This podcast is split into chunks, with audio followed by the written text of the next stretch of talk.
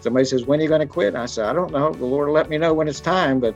Uh, as long as I can enjoy it and be out there and do it, I'm going to continue to do it. I was the oldest one in 10 marathons last year, but uh, I wasn't necessarily the fastest, but the goal is not to be the last one. So.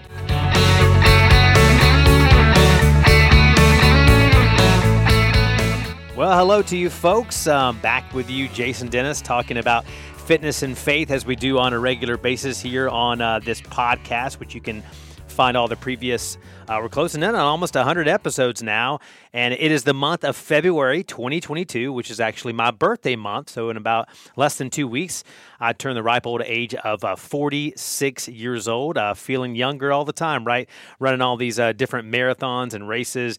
And, uh, you know, I just completed my 20th uh, marathon in my 17th state, but that doesn't, that pales in comparison to the guest I have on, who's also from Georgia, uh, on this episode, George Southgate, who is closing in on running 500 uh, marathons. Uh, he's about uh, 30 years my senior, 75 years old. Uh, we talked to him about why he runs uh, so much these 26.2 mile races all around the U.S. and the world as the top marathon runner in all of Georgia and, and beyond. Uh, he has a ministry in North Georgia. He's uh, been, you know, kind of spreading the gospel, especially to kids, for the last four plus decades. We talk about, you know, the opportunity as he travels the world and, and the U.S. To, to talk about Jesus as he goes out and runs and completes marathons in all 50 states multiple times. And his recommendations for you as well, whether you're a, a new runner or an experienced marathoner. So uh, he also talks about uh, having a heart attack at the end of one of his races um, um, almost five years ago. So that's a very interesting story. But before we get to George from Georgia, uh, I uh, wanted to give you kind of a quick race recap of my most recent marathon where I met George in person. Uh, we had talked uh, off and on for a little while because he lives a couple hours down the road. He lives north of Atlanta. And uh, so we met there in person. Uh, we're both part of the 50 States Marathon Club. He's a lot more accomplished than I am, but I'm, I'm gonna I'm gonna try to gain on you a little bit, George. Uh, so we ran the Big Beach Marathon in Gulf Shores, Alabama. It's about four or five hours drive for me, and uh, down there uh, along the the beautiful Gulf Beach. And uh, so I had a great time down there. My goal was to PR, which to, to run my fastest marathon. Um, I didn't quite meet that goal. My fastest marathon right now is 406.10, but I ran this one in four hours nine minutes and 10 seconds. So just fell three minutes short, but, uh, you know, still, I'm, I'm, very happy. I'll have many chances in the future to, to get a, a faster marathon, but I'm just glad to finish it. Again, uh, a goal of running them in all 50 states. This is number 17, Alabama, uh, the neighboring state of where I live here. And uh, so uh, I had a good game plan going in in terms of trying to have negative splits, trying to get a little bit faster as I went, and uh, just just tried to. And the weather was decent; it was high 40s, low 50s uh, for most of the race uh, down in Alabama. Uh, one of the big challenging things that we all dealt with the last about four miles of the race as we're heading back to this place called the Hangout in Gulf Shores, uh, there was these whipping winds, about 15 miles an hour, kind of right at us. So it created a, a, an extra obstacle for us after we're already tired out there for three or four hours of running, and uh, you have to deal with those winds right at you. But no excuses here. Uh, still had a great race, um, had a great time. Uh, the medal, you get that, you get the shirt, some nice swag, and uh, there were some friends of mine. Uh, one that I've met recently from Michigan, who's also running marathons in all 50 states, Kurt, and uh, also Brittany Decker, who I've had previously on this podcast probably about a year ago. She runs about a marathon a month now for three years now, and a fellow TV news anchor from Birmingham her and her some of her friends from Central Alabama down there to run the marathon. So got to hang out with them pre and post race. Uh, but overall, it was a it was a good race. Uh, I averaged about a nine minute pace per mile uh, from miles five through about twenty and uh, kind of tried to start off a little slower at the start to, to kind of uh, you know keep myself fresher and and not burn myself out. But uh, once again, uh, those last four to six miles, you just get tired, mentally and physically fatigued, and uh, just trying to push through. I tried to you know gut through, and my quads finally started uh, kind of cramping up a little bit around mile 25 with about a mile to go. But I really tried to push through that wind, and push through my fatigue, and and gut it out uh, with the music, you know, kind of uh, um, you know, thumping in uh, in, in my uh, earbuds and trying to really uh, make it. But uh, again, uh, Big Beach Marathon, another successful one, crossing the finish line in uh, sunny Alabama, and it was crazy because you know, even though it wasn't that hot, you know, 40s and 50s. I had some white stuff on my face after the race, and uh, a friend of a friend said, "Well, it looks like you got sunscreen on." Well, actually, it was salt because what happens is if you sweat a lot or put a lot of effort in while you're exposed to the sun, which we were for you know obviously about close to five hours, right out there, no shade anywhere where we were, and uh, so that was me having salt on my face. It's losing sodium. And so I stayed hydrated. I had good nutrition. I took in about uh, 400 calories during. And, and the, the reward of burning, you know, 3,500, 4,000 calories, I ended up eating about 4,000 calories total on Sunday, uh, mostly after the race. And so uh, I definitely uh, got my fill, uh, got the protein and everything, carbs before, protein after. Uh, so I ate lots of food and enjoyed that part of it as well. Kind of the uh, the spoils of, of victory uh, after finishing yet another marathon. And our guest for Run the Race uh, this week. Uh, the first, as we start off February, is again George Southgate, who is very familiar with the 26.2 mile distance. And uh, he's done it uh, more than 480 times now, which is crazy. He's actually completed more than 100 marathons in the state of Georgia alone at about 20 something different events. Uh, he has completed marathons in all 50 U.S. states at least three times, well on his way for to number four and number five times. Um, and then back in 2017, he talks about this story in a little bit in the beginning of our chat. He suffered a heart attack uh, towards the end of the Hatfield McCoy Marathon, which runs through Kentucky and West Virginia. It's one that I ran last summer and didn't even know he had a heart attack. Got up uh, after feeling kind of a little faint, a little you know out of it, and finished the race and did pretty well. And uh, so a week later, he finds out about it, and he had triple bypass surgery to clear up blockages ranging from 70 to 80 percent. So uh, pretty wild there. And that whole event came about a month after uh, George had completed six marathons in seven days in May of 2017. Uh, when he's not out there uh, running uh, all over the, the nation, uh, Southgate is the director of gospel ministries to children of North Georgia. He also writes a column called Toby Says, Toby being a puppet that he talks to us a little bit about, and focused uh, to younger readers that is in the, their local newspaper in Calhoun in North Georgia. Uh, he grew up in West Palm Beach, Florida, before attending uh, Clemson University, where he met his wife, Linda and uh, they have uh, worked in uh, missionary work for a while now 45 plus years uh, they're in Georgia, and um, he, they have two children and grandchildren as well. And uh, so they don't think he's too crazy for running all these races, and I don't either. So here is the one and only George from Georgia, top man for marathons in the Peach State.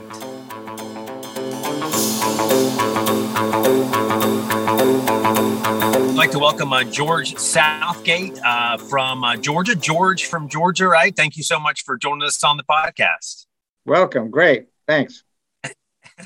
and uh, we, you know, we've kind of known of each other for a while now, uh, living in the same state, both avid marathon runners. But I got to meet you finally, uh, at least officially, in, in, person at the most recent race we did, the Big Beach Marathon down in Gulf Shores, Alabama. Now that was your, is it 483rd marathon or 481? Yes. 481. That's that's amazing. That that that is awesome. Um, so we're going to talk about your pursuit of 500 and the ministry that you're involved in in North Georgia. Now you're in Calhoun, Georgia, right? Just north of Atlanta. That's correct. We're halfway okay. between Atlanta and Chattanooga. Right okay, great. So we're going to talk about you know the ministry you're doing there and helping kids and and uh, spreading the gospel and just all the travels that you've done all around the nation and the world. But I wanted to start off with something you told me this story when we were talking uh, uh, over the weekend and, and um, in Gulf Shores, Alabama, about a very interesting experience you had. You know, probably one only happened once for you, and and hopefully it will not happen again. But that you actually had a heart attack at the end of a race, summer of 2017. So take me back I've done this race before, Hatfield, McCoy, and kind of Kentucky and West Virginia. Not something you would expect to happen as a, an avid runner like yourself, right? Correct. I was a half mile to go in the Hatfield McCoy on June 10th of 2017, and uh, I got lightheaded. We came across the bridge, there, a little short bridge, and got lightheaded. So I laid down for a few minutes. Uh, said, "Well, get up to go," and it was still lightheaded, so I laid down a little longer, and then ended up finishing uh, kind of the last half mile. Uh, kind of walked a little bit and stopped a little bit and rest, and and finished. And I had a EMT on each side of me as I finished across the finish line. I finished third out of six in my age group. Uh, they gave me an IV because my blood pressure was low. We rested for an hour or so and then drove six hours home from there. And uh, so I didn't know till a week later that I'd had a heart attack. Uh, there was no pain involved. And I had a 70, 80, and 100% blockage. Wow. And you were, um, what, uh, 70, 71 years old at that point? Right, 70. Yes. So what, what was that like? I mean, you know, obviously, you know, um, for those that have run marathons or done endurance events, you know, there's obviously fatigue and pain involved with that. But this was this uh, totally different for you? Totally different. There was no pain at all. I was a little lightheaded. Uh, mile, the Hatfield McCoy has a major hill at mile six and at 23, and I kind of struggled up that hill, but you do that anyway. And uh, like I say, I came out to this point where there was a rest area, an aid station. To the left was the starting line of a half mile. To the right was the finish line. And right there was actually the motel where we were staying. And uh, I got lightheaded. So I just sat down a little bit and rested. And I'm still lightheaded, never any pain. Uh, so I got up and finished. And, you know, they're asking everything all right. Are you tired? I was, you know, tired from running a marathon, but no extra tired or anything. And like I said, there was still no pain involved. I just was enjoying laying down and resting, but uh, no pain at all. And so when a week later, when I went to the hospital, like I say, a week, a little over a week later, my wife suggested we go. Uh, strongly suggested we go. when they did the test, they determined yes, I had a heart attack and I needed a triple bypass surgery. Now, for for maybe the average person, when they learn, you know, in their 70s, they had a heart attack at the end of a marathon, that might be like, you know, a sign that, okay, maybe my running career is done, or maybe, you know, um, could it have caused it or a problem with that? So, what did the doctors tell you? And did, was that something that was kind of a, a scare that maybe, you know, hey, am I going to be able to continue doing this, all this running? Well, the, the issue was cholesterol. And a year before, my cholesterol was high, and they put me on some medicine to try to bring it down. It brought it down some, but the buildup had been there so long. I guess too many French fries, and uh, so they suggested I, I, you know, kind of watch the diet, and I'd done that for a year and brought it down some, but it was still the buildup was there. So the cardiologist did the surgery. Was the first one in Georgia have done uh, the triple bypass, the surgery like that. Uh, he did a great job. And then the cardiologist, when I talked to him, discussed there was no damage to the heart, evidently, because of being strong from running. There was no heart damage. So within five weeks, they let me start running again. And uh, just be careful as I built up running. So it was four months before I could do another marathon. But because there was no damage to the heart and the way they do the surgery now, it, it didn't take long to heal when they, they take the blood vessels out of your leg and replace them, but there's no no time factor there is an issue. They just, long as your the, the chest wound is healing and they took an x-ray after two weeks, it was fine. There was no problem. And the cardiologist said, you know, let your body tell you what you can do. And I haven't had any problems whatsoever since. And uh, he's a adventure runner. He's a great man, does a good job and knows what he's talking about.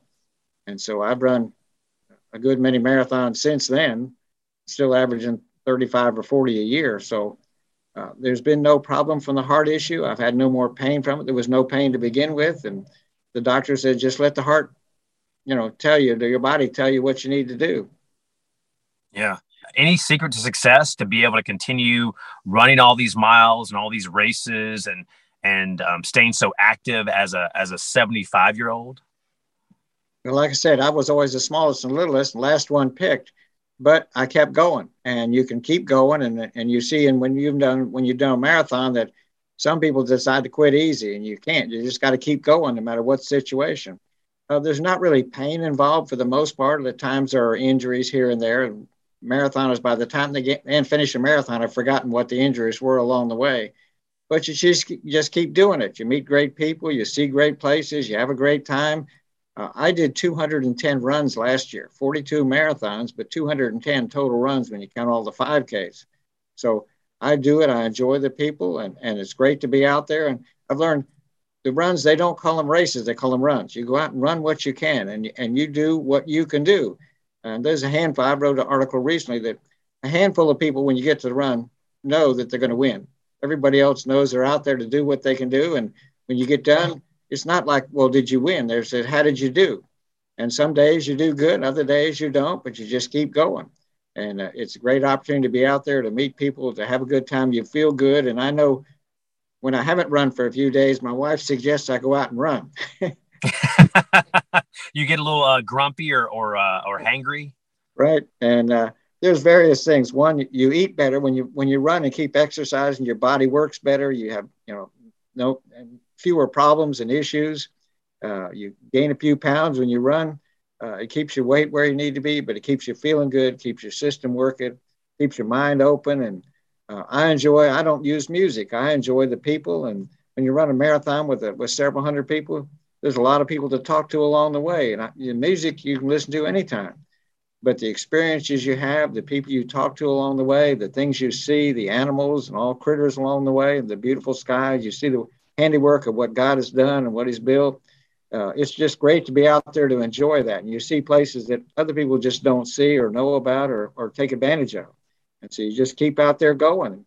And uh, somebody says, When are you going to quit? And I said, I don't know. The Lord let me know when it's time. But uh, as long as I can enjoy it and be out there and do it, I'm going to continue to do it. I was the oldest one in 10 marathons last year, but uh, I wasn't necessarily the fastest, but the goal is not to be the last one. So have a good time and beat people. I, I beat 70 people out of 300 and something. So I was happy this weekend, did well. Yeah, you uh, finished first in your age group for the men, right? Out of what, out of two or three? Three, right. Correct. Yes.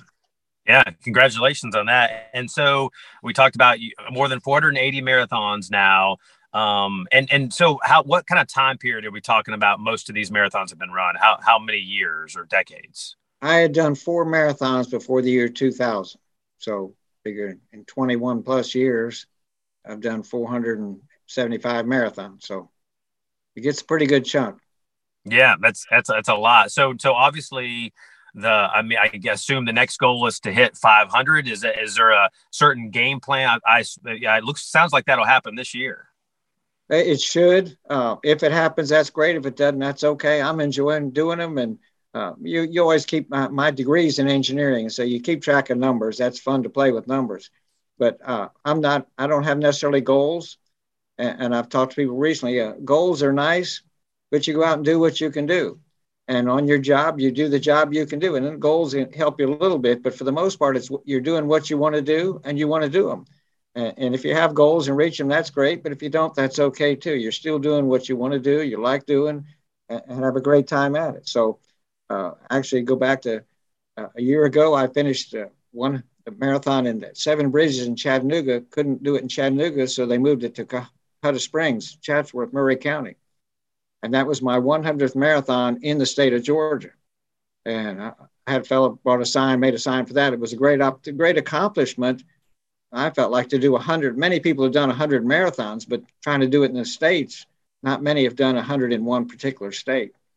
So that year, I finished the the uh, New Jersey gave me the the finish the third time around the states.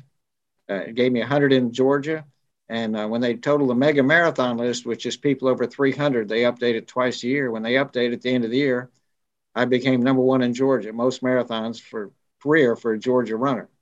So I got ahead for a while. I don't know they'll catch me back, but uh, at least for now, I've got the number one marathons in Georgia. So it was three good accomplishments all in the same year.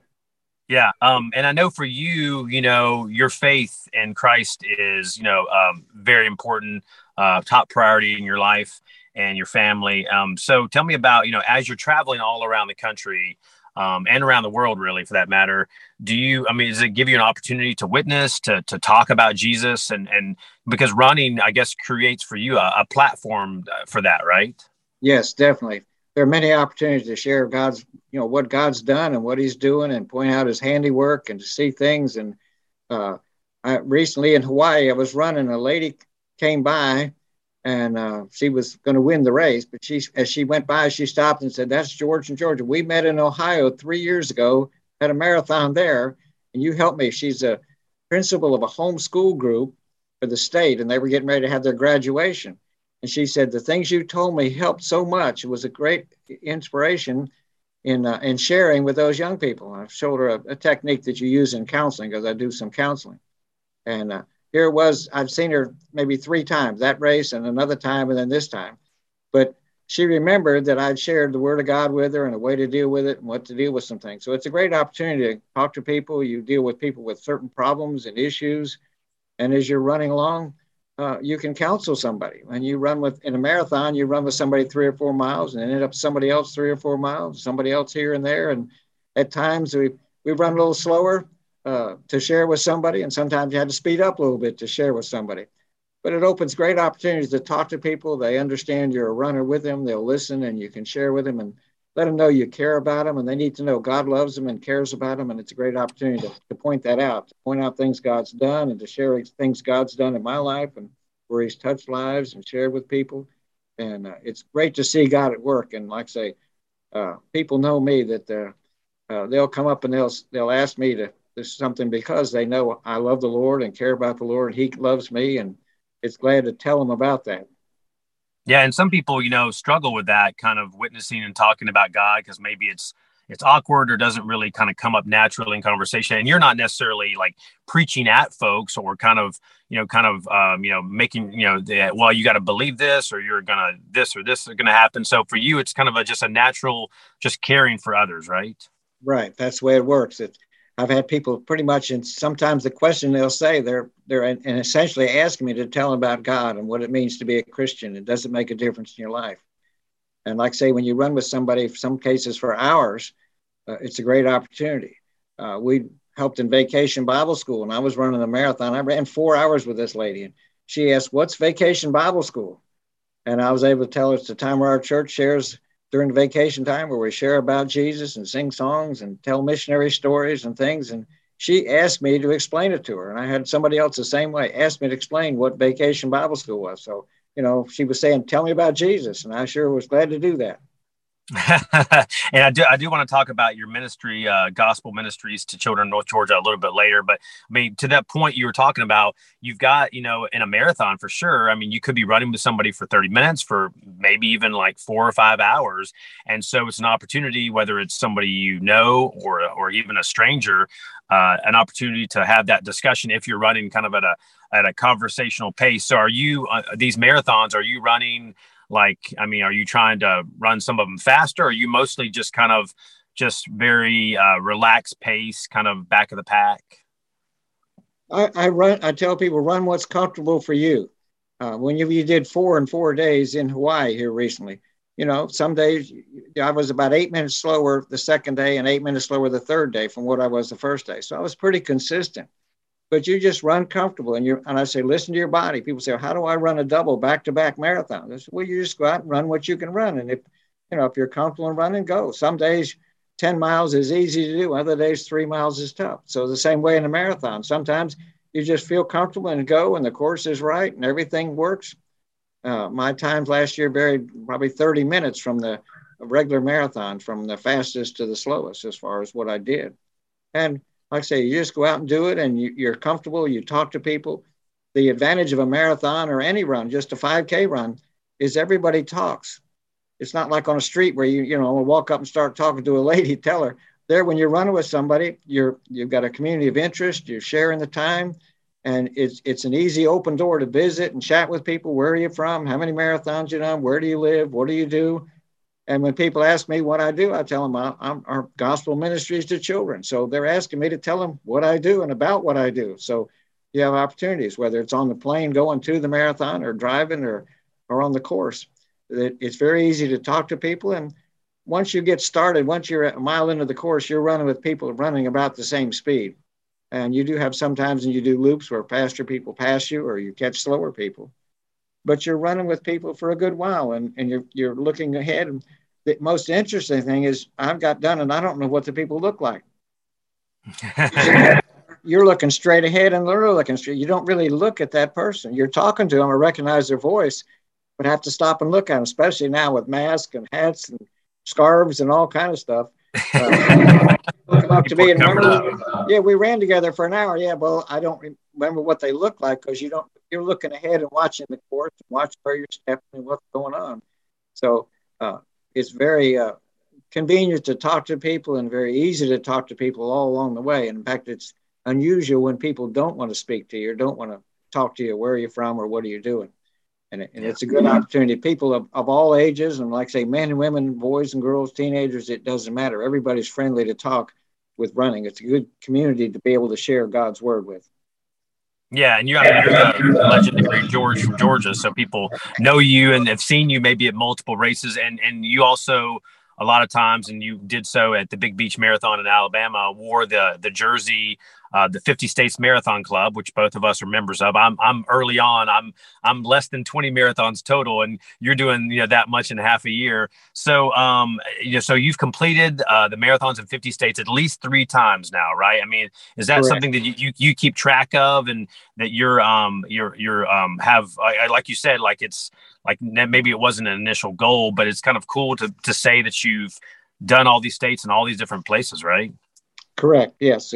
And like I say, I, you saw at the meeting, I shared the, the Cracker Barrel map where you could really hold the map up, easily tell which states you've done and which ones you need to do and to keep track of. So it's fun to do that. And people do it. He said, Well, I'm not working on the states, but you still keep track of how many marathons you've done and what states you've done and where you need to go. And uh, the famous cartoon my wife likes is the one that says, Honey, I found a good place to go on a vacation. And she says, What marathon is there? well, that's the question that a lot of people may may have listening to this, and that you've you know done almost 500 marathons obviously traveled all over all the time and doing so many you know almost one a week. Um you know you're retired i guess per se but how do you find the time? And and also you know is your your wife very um patient to allow you to do all this? Well i'm not retired. We still do the ministry uh, right kind of semi-retired, I guess you'd say. We're in fairs and festivals and craft shows. During the summer, we're pretty busy, so I have to kind of be selective in what marathons and where. And uh, my wife was retired officially two years ago. She worked 37 years, director of nursing, and worked in a nursing home. And uh, so she's gone a little more with me and finding out that it is a lot more fun and some of the places we've been able to see and do. And one of the first marathons, she had a friend who retired who went, she and her husband, they're campers, and they went worked in Yellowstone for the summer and said, come out and spend a week with us. So I had to look up at the marathon and we decided to go out and spend a week with them. And on Friday, we left there from Yellowstone. They were working at Yellowstone National Park. We drove down to Salt Lake City and I did the marathon there and then we drove home. So we were out there and I was able to do the Utah Marathon. And it was a great opportunity, a great view from there, beautiful place to see. And so visiting with friends. It fit in with our, I guess you'd call that a vacation. And uh, we had a great time doing that. So we've done that in several cases, going somewhere for something and, and look to see and to do and, and to run a race, even a 5K or a marathon, either way, and that kind of thing. So she doesn't think you're crazy or try to like uh, she quote quote unquote allows you to enjoy this uh, very uh, um, unusual hobby, I guess. I'm not going to comment on that. so, uh, but but it's, it's it's good that she's kind of more of a uh, being able to to travel with you more now. So that that's a good yes. thing. Yes. The last time I went to the cardiologist to go annually for a checkup, we were talking. She won't go with me now because he talks about which marathons I've done and. On the official record of my at my doctor visit, he keeps track of how many marathons I've done and where I rank nationally on that list. And uh, a substitute fellow, he was out of town, and the other doctor took over and said, "What does this mean? You're 88th in number of marathons in the nation." I said, "Well, it's 81 now." And, uh, so he had to put it in the record. He said he'd never seen that before from a, a patient with a heart attack to do that. So, yeah. And, and, speaking of that, you know, um, at, at, your age in your 70s, you know, do you have um, and, and it could be, you know, sometimes people start running late in life, or sometimes they're experienced runners like yourself. I mean, what what what are some things that you do at your age, you know, for your health and for your body, whether it be stretching or or rest or food or whatever else that you do, or a certain kind of training? Obviously, if you're running so many marathons, that's kind of your training. So, uh, how do you um how are you able to do all this? I guess you know, um, in terms of like what, what if other folks want to maybe say, I'd like to, you know, be this healthy at this age too, you know? Well, like I say, you just need to get out and walk, get up off the couch. As the lady announced before we started the marathon Sunday morning, she said, you know, you folks here are running miles, are still running laps around the fellow sitting on the couch. And you just got to get up and be active and go out and do.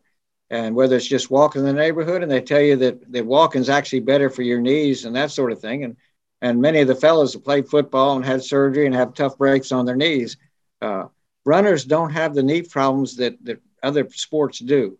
When you play basketball or tennis, you twist your knees and your ankles, you're turning back and forth. Runners are going pretty much straight forward unless you step in a hole or off a step or something like that.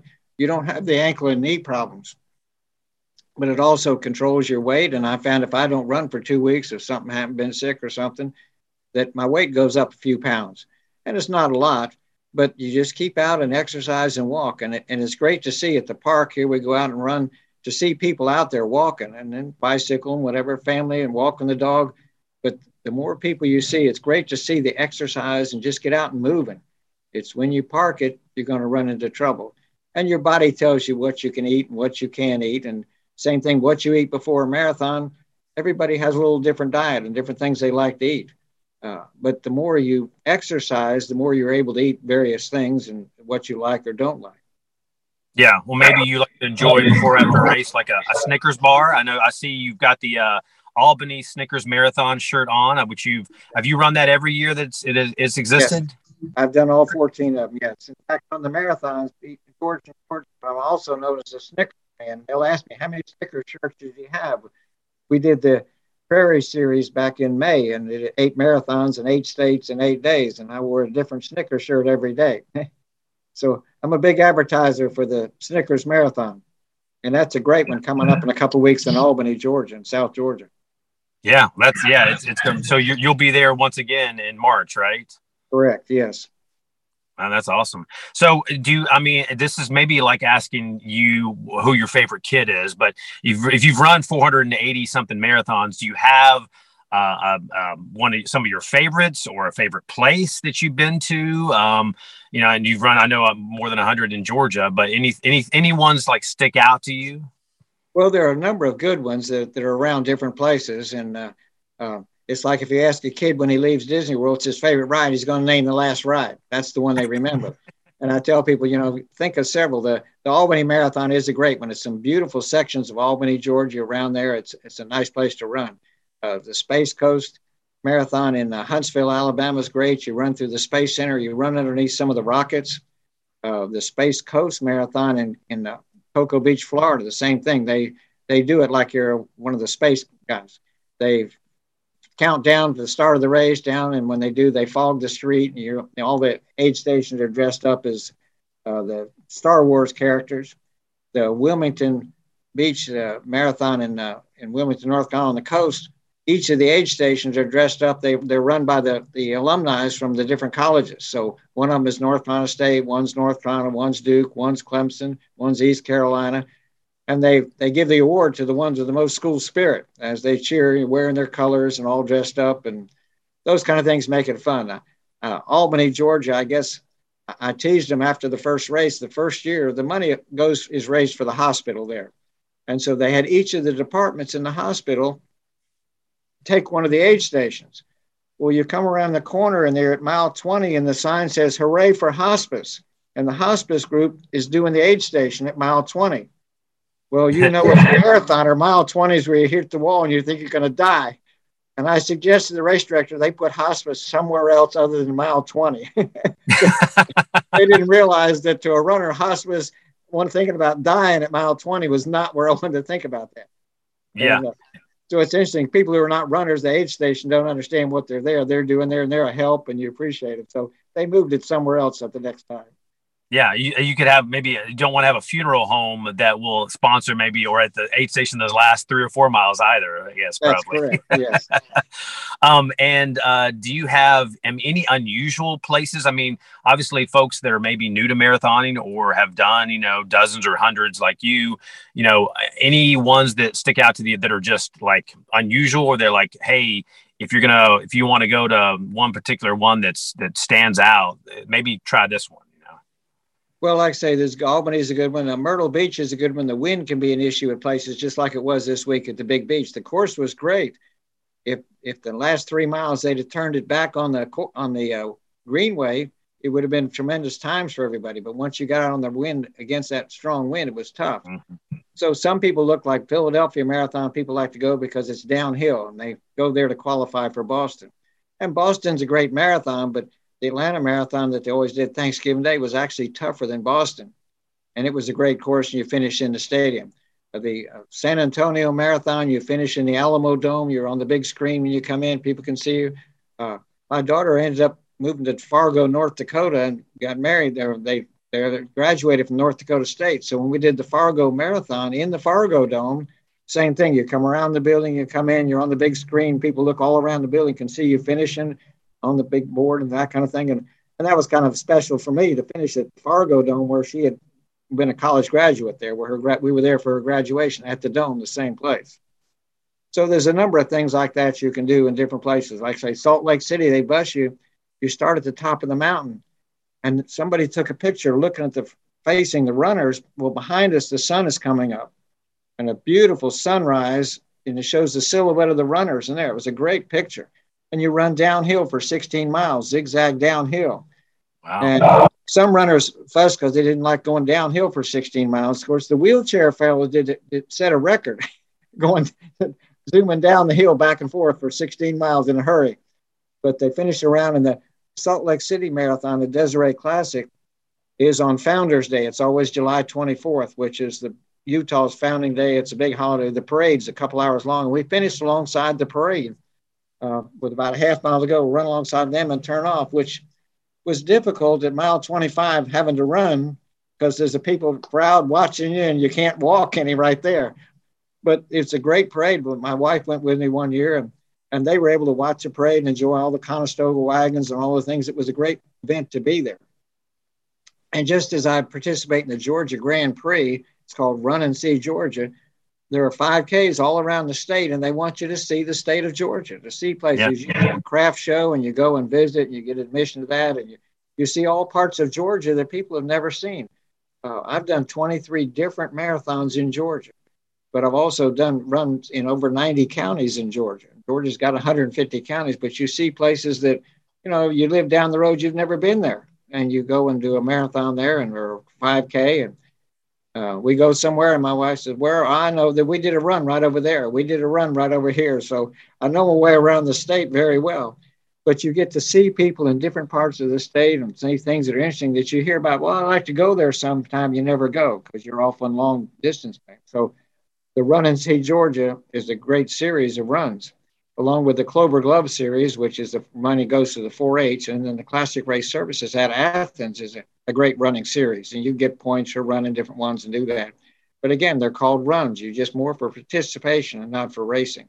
The Atlanta Track Club is for the racers and the stars, and uh, they, they get fewer points, but they're they're in racing, and they go around the country representing Atlanta and do a good job. And there, there's some star runners there, so it's great the places you get to see and the people you meet. Next Saturday, I'll be doing the run in Mississippi in Greenville, Mississippi.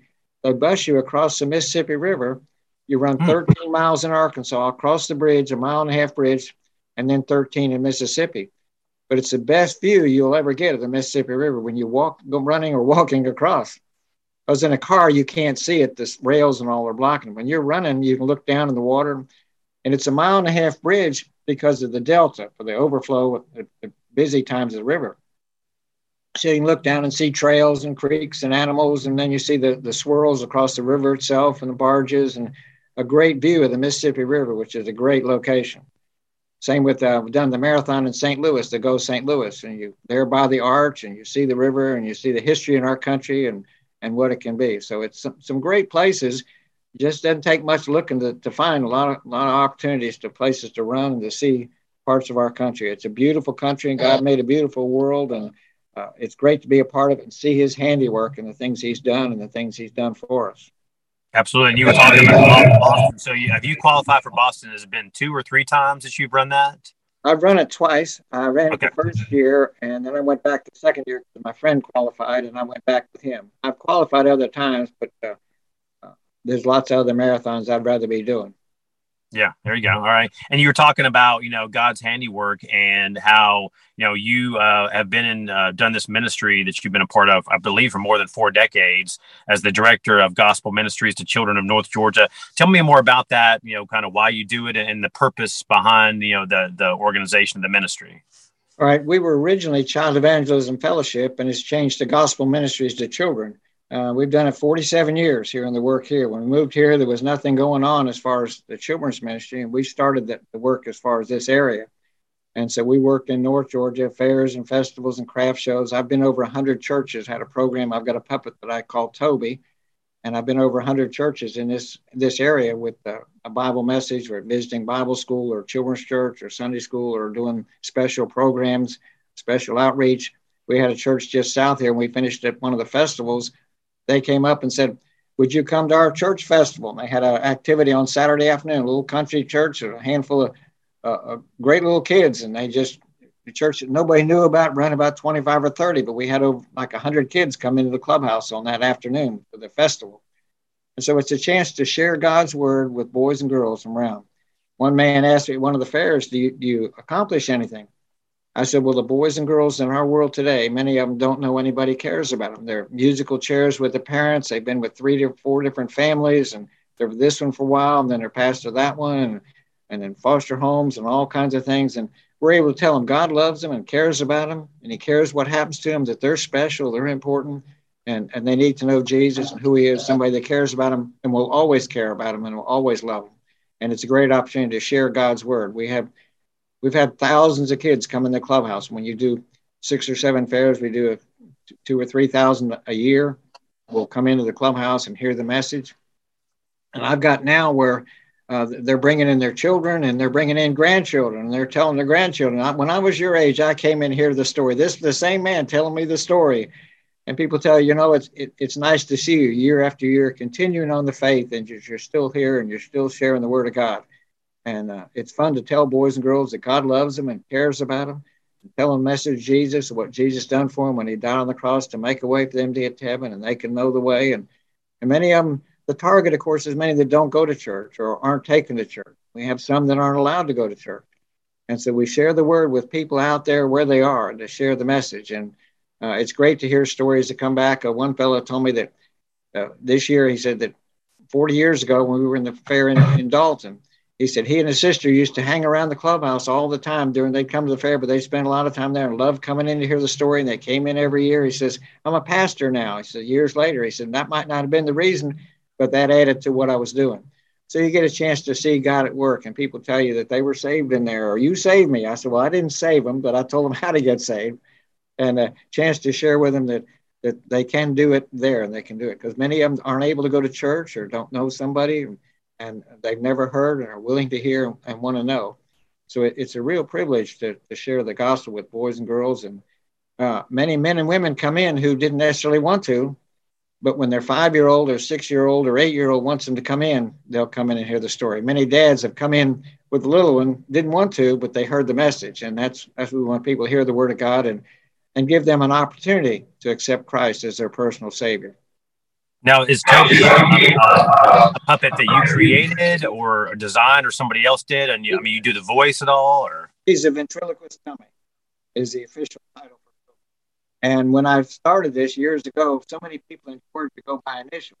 I've got a friend at church. His name is E.L. On his birth certificate, it says E.L. Ray.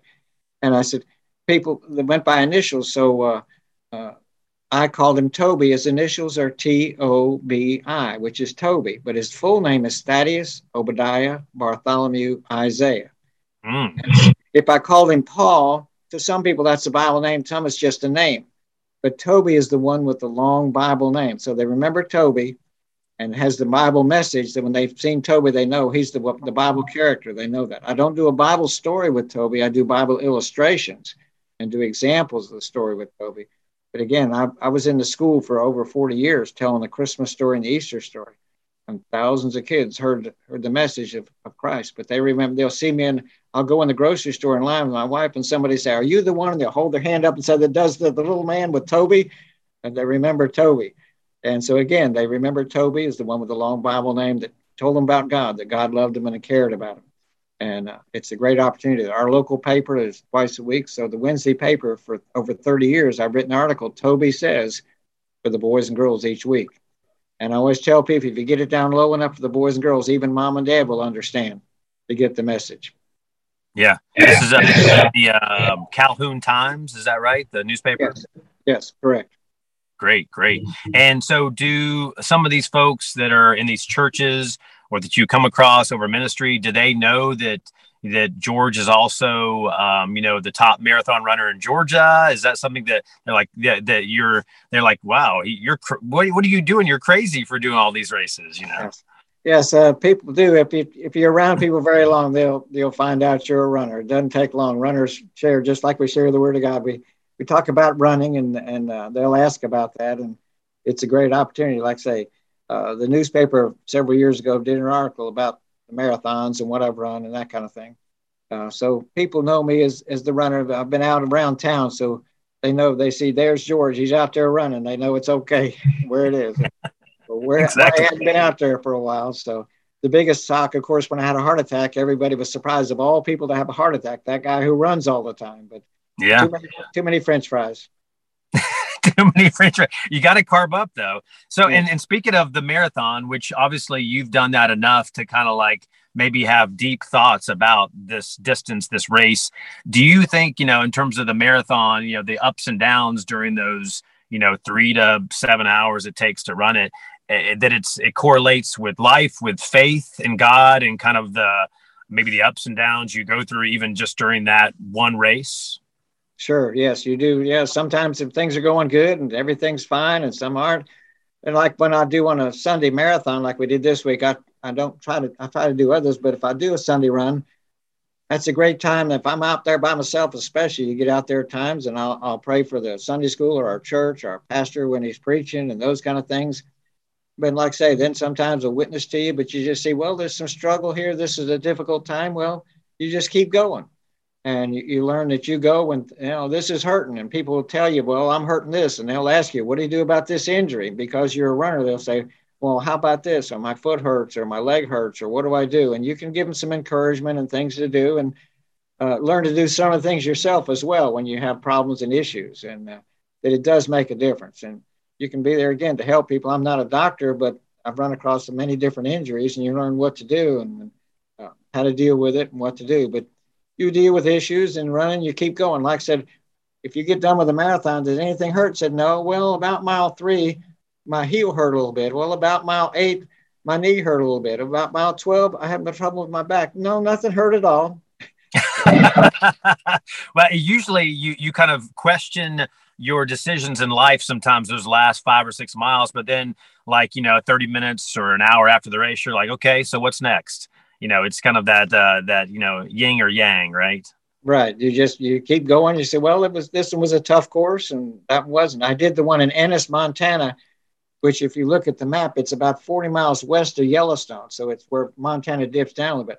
We start at 9,000 feet, and to get there on the bus, they take you up in the mountain, and there's there's no street signs. You just have to know where you're going. So one bus was following the other one. Pete runners going up there, and they didn't know uh, the second bus didn't know where it was. We came across a sign that said, "State private property, stay on the road next seven miles." So we rode seven miles, and it we say miles up there to get there. The course was at the top of the mountain was such that if you you picture old ranches where people own hundreds of acres, and if you took a basketball and threw it down the side, it would go a mile before it even slowed down, just going down the side of the mountain. So some places you wanted to be careful where you walked and what you did up there, there was a problem with horse flies, and uh, you can't get away from a horsefly. And when they bite, they draw blood. Uh, and you're just stuck on a gravel road, that big gravel, so steep downhill that you couldn't run because it was so steep. You had to be careful walking downhill. And if somebody did it in seven hours, they did good. And it, it was out in the dust and dirt and high altitude and quite a challenging. One fellow liked it so well, he tried to get him to do a double, do a Saturday and a Sunday run there. And I tell him, You're welcome to do it. I'm not going to do the second time, much less a second one on the second day. Uh, but it was a, a challenging situation with altitude and rocks and gravel and things. And you think, well, you got it done. You look back and said, I did it. And you accomplished it. There's a run up in uh, Cookeville, Tennessee, they call the blister in the sun. on August 1st or whatever happens to be right there the first Saturday in August. And it lives up to its name. It's a blister and a first. And the guy tells you, hey, this is going to be a tough course. You know, don't come if you don't want to face the challenge. But if you want to challenge yourself, go out and do it. And you can do what you can do. And sometimes people drop out, but most people, even struggling, will finally finish one way or the other. Even if the, the time runs out, they'll still try to finish and to do it. And again, it's like life. You, you face some tough situations. Well, you know, God's going to be with you and you're going to get through it and He can take care of it. If He put it there, you face it. And if He takes it away, you think, thank you that He moved it and what it's going to be. And days when you don't feel like running, uh, you go. And a lot of times at mile five and six, you're just kind of like, okay, let's get through this couple miles and things get better. But life is that way too. Like you say, the Lord's with you all the way, and whatever goes on, and He's going to be there for you. He doesn't necessarily make it easy, uh, but he makes it where you can trust him and learn to depend on him and say, you know, he did some good things and what happened, and he, he takes care of us. And it's great to watch him work and to, see what he does and and to hear from other runners what God's done for them, as they tell you testimonies of things that God's done in their life and how He's answered prayers, and uh, He continually do does those things for each one of us over and over again. Yeah, and, and blisters, blisters can teach you something as well, for sure. Uh, and before I forget, um, and and and this, uh, you know, for especially people that are listening that are runners, we know about you know PR is a, a common term. You know, your personal best. Um, you know, for that maybe distance. So for you, what is your fastest marathon, and when? How old were you when you did that one? I ran a 315 marathon at Chickamauga many, many years ago. I had somebody last year ask me if I was going to get a PR. I said, if it's 75, I can get a PR. There's something wrong. so, so now are you, what is, what's your normal time now for running a marathon? Last year for the regular marathons, I ran between 520 hour, five hours and 20 minutes and five hours and 30 minutes. A couple gotcha. a little faster and a couple a little slower, depending on the conditions. Uh, but I, I shoot for a five and a half hour marathon at this point. I did the Journeys Marathon, which is the top of Wisconsin. It's at the end of interstate. Uh, beautiful area. It was in uh, just before Memorial Day, and it was a great place. And uh, I they had a six-hour cutoff. Marathons, many of them have six-hour cutoff, and I finished in five and a half hours, and I was last by 15 minutes. Usually, when there's a six-hour cutoff, there's people pushing to try to make the cutoff.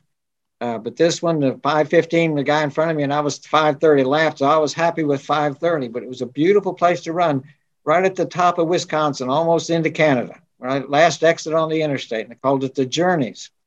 It was a gorgeous area. It's just north of the place called the Dells, which the northern people, the Dells is Gatlinburg. To the, in Georgia, we think of Gatlinburg. Up there, the Dells is where they go for the, the special weekend. So we were just north of there. And it's a great location. A lot of things there. We took a boat ride, and they have the duck boats and things like that. But it was a good, beautiful part of the country up there.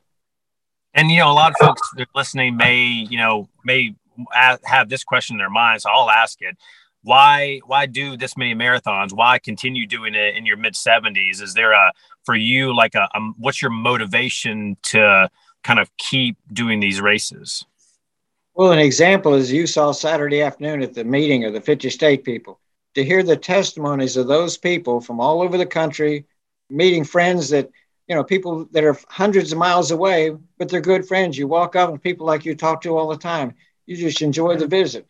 To do a 5K, for example, we've got, we usually have a group that meets and we, we, we meet here and we go somewhere if you get in the car and ride for a half hour, you're there a half hour before the marathon or a 5K, you're standing around and talk and visit. You run with some people you know. You stand around a half hour afterwards by the time they finish and give out the awards. And by another half hour home. So you take a three hour time period with good friends and folks. And, you know, a half hour, that's running your marathon and or running a 5K. So you get to meet people. Like I say, meeting people from all over the country. When you enjoy hearing stories of people and, and sharing the time with folks and what they can do, and uh, it's just great to be a part of a group like that. And you look forward to say, "Well, I haven't seen them in a while. How have you done?" And you catch up with news on people.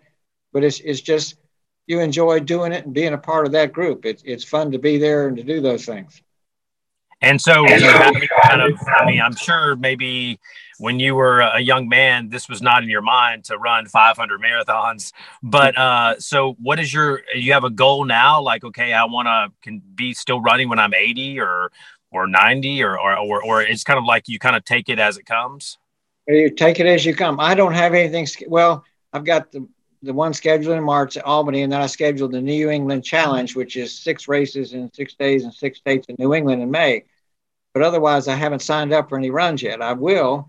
Um, just kind of waiting to see what happens and where we go and what's going on. My grandson's getting married, and I'm hoping he's getting married where there's a marathon nearby. We can go.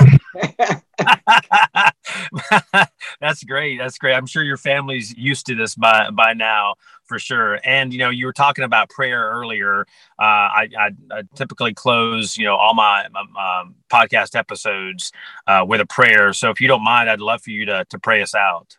That's great. I'm glad to do that. Talk to the Lord special. So.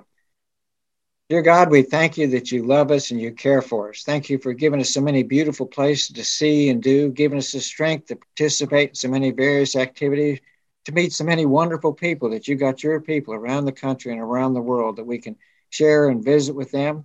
Thank you for those that have put this activity together that we can share and those that will listen and see it.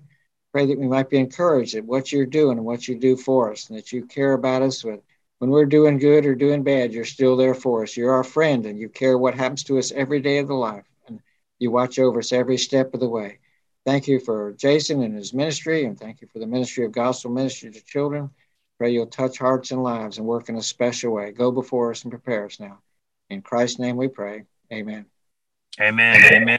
And it's and you know it's inspirational. Your you know your ministry you know for many decades and and your running adventures. And so uh, we appreciate all that you do. Uh, you know, for um, for Georgia, for the world, for the, the running community, and and uh, I know you, you probably need to get a run in pretty soon, or your wife was gonna, you know, maybe if you're in a bad mood or something, I know she's gonna send you out, right? Right. Well, I have to share one other story when I'm doing 210 runs last year, I do have plenty of T-shirts. Yes. People say, "What do you do with your shirts?" Well, our church runs around 150, and we run around 170 on Wednesday night. We bring in four van loads of boys and girls, that musical chairs with the families. So twice a year, I'll give out about 100 shirts.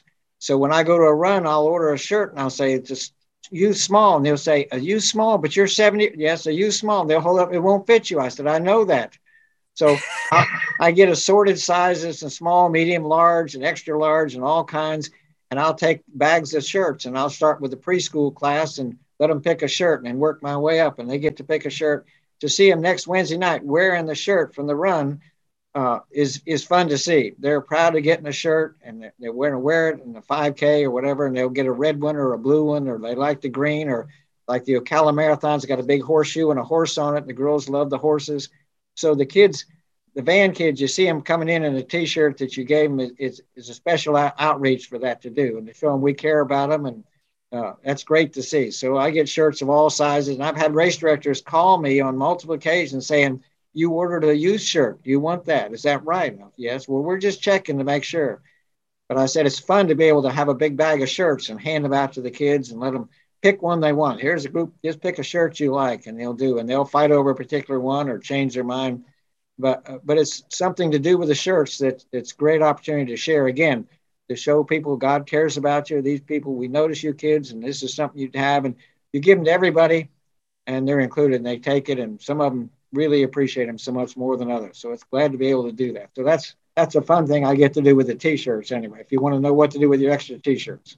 Yeah, amazing example of what you can do with something like that, and that kind of brings new meaning to uh, you know giving someone the shirt off your back. I mean, you you it won't fit you, but you know in in some sense. So, uh, well, thanks so much, George. I appreciate your time. It was great to meet you in person. I'm sure I'll run across you at a future marathon. I, I do uh, about four to five a year, so I'll I'll uh, I know you you uh, you do about ten times that, but uh, you, you're impressive. So you can step up and do a few more with me now. If you do it every two months, you don't have to do much training. That's right. That's right. In shape, go ahead and do them. That's smart. That's smart. All right. Well, thanks so much, George. I appreciate it. Thank you. Appreciate your work.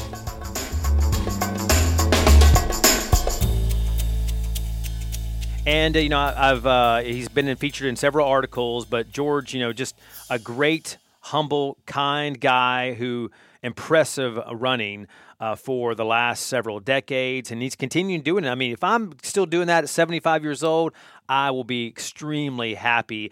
Um, he says if you want a little taste of running, he recommends watching the movie McFarland, starring Kevin Costner as a cross country coach uh, with a, a, group of misfits uh, based on a true story.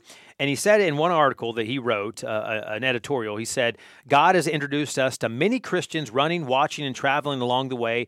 It's always encouraging to meet Christians from other parts of the country. We serve a great God. Indeed, we do, George. So thank you so much for all that you do. Uh, now, turning to our final segments of the podcast, including uh, some food for thought of a woman who, who had her own heart issues and uh, kept running afterwards. And also, uh, we look to the tennis world for some inspiration.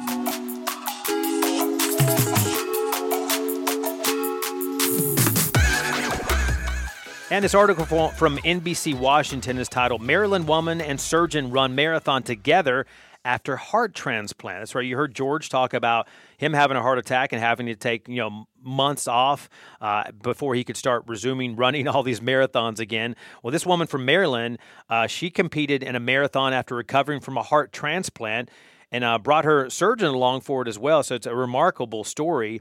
Um, she said uh, that you know she was an avid runner, and one day she said you know she kind of felt like her heart was kind of beating funny. Thought it was caffeine, was going to maybe hold off on the coffee a little bit. Well, it turns out that Jade Kelly had giant cell myocarditis, which is a rare and life threatening heart disorder. And doctor said she needed a heart transplant. So Dr. Ezequiel Molina, a cardiac surgeon at MedStar Washington Hospital Center in D.C., uh, did that procedure uh, back in the year 2020. Uh, the operation was very challenging, they say, and she actually spent several months in the hospital after the transplant, including during uh, COVID lockdown. And she pretty much had to learn to re-walk again, learn relearn how to walk again. She said she was extremely weak, had lost a lot of muscle mass, and um, but doctors say it was remarkable. Uh, you know her recovery and once she got home, she wanted to compete again. This time, she wanted her surgeon to join her. So they spent months training, and this past November, finished their first half marathon together, crossing the finish line in hand. Um, where they crossed the finish line hand in hand, surgeon and patient uh, from that heart surgery.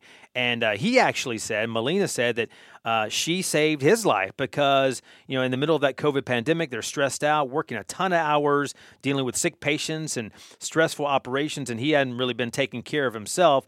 Um, and uh, Kelly, she said she's not done yet. Her ultimate goal is to be the first woman with a heart transplant to ever compete in an Ironman. She wants to inspire others, maybe to uh, become an organ donor or donate blood. Uh, whereas Dr. Molina said he still runs and actually did a marathon with his wife. So, remarkable story out of the DC area.